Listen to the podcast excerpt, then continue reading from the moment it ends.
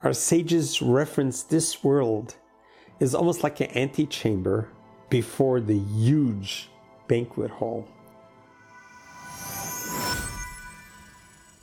As a Jewish nation, we have been taught for 3,300 years what we believe.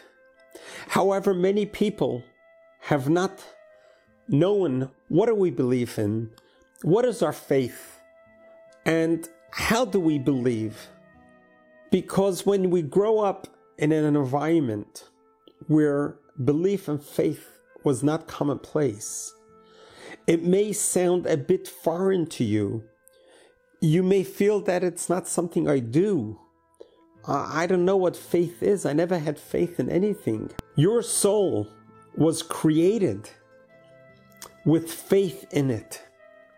It just needs to be revealed. This is just a natural part of being Jewish is being a believer. A Jew cannot be an atheist or an agnostic because a Jew by nature believes in God. That's what the name Jew actually means. Jew comes from the name of Judah. And Judah, the word Yehuda, represents the one who acknowledges God, who is aware of God. So even though you may have not grown up with rules of belief and faith in your home, but you know it's there and we're going to reveal it. It is for that reason that the Maimonides put together 13 principles of faith to help us understand what are we supposed to believe, to help us understand as a Jewish person what is our fundamental beliefs, what is the foundation of our religion, what do we believe in. So we have already learned the past 12 principles of faith. So let's dive in to the final, the 13th principle of faith as presented and codified by the great Maimonides. The 13th principle reads as follows I believe with perfect faith that the dead will be brought back to life when God wills it to happen. The 13th and final principle of faith is a fundamental part of Judaism Whoever does not believe in this principle is basically considered a heretic. What is that principle? The principle is, for all practical means and purposes, that when we die, we will be resurrected. We will come back to life. All people that have lived in this world that have died will come back to life, will be resurrected. In other words, when we are born, God marries a soul to a body, and this body becomes alive. When a child is born, the soul is its source of life the soul is a part of God, literally. That part of God that's in each one of us sustains us, keeps us alive until our last breath. When we die, our soul leaves, which means the soul and the body get separated. The 13th principle of Jewish faith and this is a faith that has never been broken for 3,300 years, starting from Moses, who has taught us that the dead will become alive again. In reality, in a physical sense, the soul and the body will remarry each other, will reconnect with each other. Now, the logistics of how it's going to happen or when it's going to happen much ink has been poured over it. When the Messiah comes in the Messianic age, the dead will rise again. Each one of us, when we have lived our life on this world, whether it was a previous life, a reincarnated life, all of the souls and all of the bodies will come to life again. This is what we believe, and we believe it unequivocally. As a matter of fact, in our prayers every single day, whether it's a weekday where there's three prayers, sometimes four prayers, or sometimes five prayers, like on the Day of Atonement. In each one of these prayers, in the very beginning, we declare that I believe that you will bring the dead back to life. And it's actually comforting for us to know that. That death is not the final, it's not the end. Death medically means that your body expired, but it doesn't mean your soul has expired, but rather your soul continues on. Not only does it continue on to heaven in a spiritual way, but it's one day going to come back in a body form. That concept is to realize and recognize that the people who have died suddenly, prematurely, those who have not died of old age, as tragic as it is, we reserve the idea that we are going to be reunited once again. We will see each other once again. So freshly in our minds of the loss of the 1400 innocent Israeli civilians who were butchered, murdered, burnt the worst of ways by the savage, barbaric hands of the terrorists. All those 1400 are going to be resurrected, will be coming back to life. We pray and we hope that that happens. And it happens speedily. That's why we pray for it. We've been praying for this for 2,000 years, saying, God, you promised us you'll bring the dead back to life. We want that to happen, and we want it now. Please hasten the coming of the Messiah so that the era of the resurrection of the dead can occur.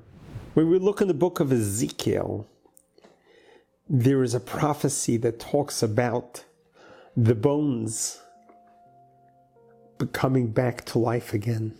And in the book of Daniel, he writes about that those who went to eternal sleep will come back to eternal life once again. So there are so many references. Moses, when the Jewish people went through the splitting of the sea, he referenced the resurrection of the dead when he said, Then they will sing a song. Then referencing when the Messiah comes and the resurrection of the dead, we will all sing the song as they're singing the song as going through the splitting of the sea. So, this is very encouraging and very meaningful and a very important part of our faith, of our creed, of who we are as a nation, as a religion. We need to know unequivocally, clearly, that when we die, we're going to become alive again. The resurrection of the dead is a very Jewish concept. It's a fundamental principle of our faith, and it's critical to believe it and to know it, to feel it and to live it. And to also realize that life on this world doesn't end in this world, but there is always a world to come. As a matter of fact, our sages reference this world is almost like an antechamber before the huge banquet hall. This world, our journey through this world is just like kind of, we're just passing by. We're, we're just going through it to a greater world. Well, as we know it, the world that we have today in the 21st century is in a very precarious situation. Uh, it, it's it, it's a dichotomy or or a paradox of two opposites. We have such amazing advances in, in materialism, in in all areas of communication, of travel, of uh, medicine, and the ability to study and learn vast amount of knowledge is available at our fingertips. And with the recent revelation of ai it just we're living in amazing times. And at the same time we're seeing such apathy such complacency such evil such darkness that you wonder what kind of world is this? What's the world turning into? And the answer is this is god's dwelling place God created this world. God created the beautiful world. What's going on in the world right now, God is fully aware of it. And it's all preparing us for the greater and better times. And that's with the coming of the Messiah. And that is when the resurrection of the dead will occur, is when the Messiah comes. And we are so close to it. We are so close to it. We know we are literally at the crack of dawn we know the darkest part of night is at the crack of dawn, just before dawn. We are there. We are we are so close. It is up to us to finish up the last touch-ups to bring the Messiah, to bring about the resurrection of the dead. So the 13th principle of faith is you and I need to believe and know that the dead will be resurrected once again in real life and in real time, we will see the loved ones that we have lost. We will be reunited from all the generations of the past. And there's plenty of room in the world. Don't need to worry about that. That's not our worries. God will make sure there's plenty of room in the world so that all the dead who get resurrected will have plenty of space for each other. Imagine what kind of world that would be. Imagine how beautiful the world would be. A world without hate, a world without jealousy, a world without war, a world without illness, without death, a world of utopia, of perfection, of godliness revealed in its greatest way. All we're going to want to be is one with God. We're going to be basking in the glory of God and we're going to enjoy it. We're going to yearn for it and it's going to be our whole existence. And that is so close to happening. It is up to us in this phase, in this physical world, to continue on doing acts of goodness and kindness. Keep on studying Torah, growing in your spiritual life, doing as much good as possible. Be as kind and sensitive and loving and caring and forgiving as much as possible. Every small act, every small thought is gigantic, creates a ripple effect that will affect the whole world. May God bless you and God loves you. May God bless our brothers and sisters in Israel who are fighting for the survival of Israel. And may God bring home all the hostages completely in best of form and health. Amen.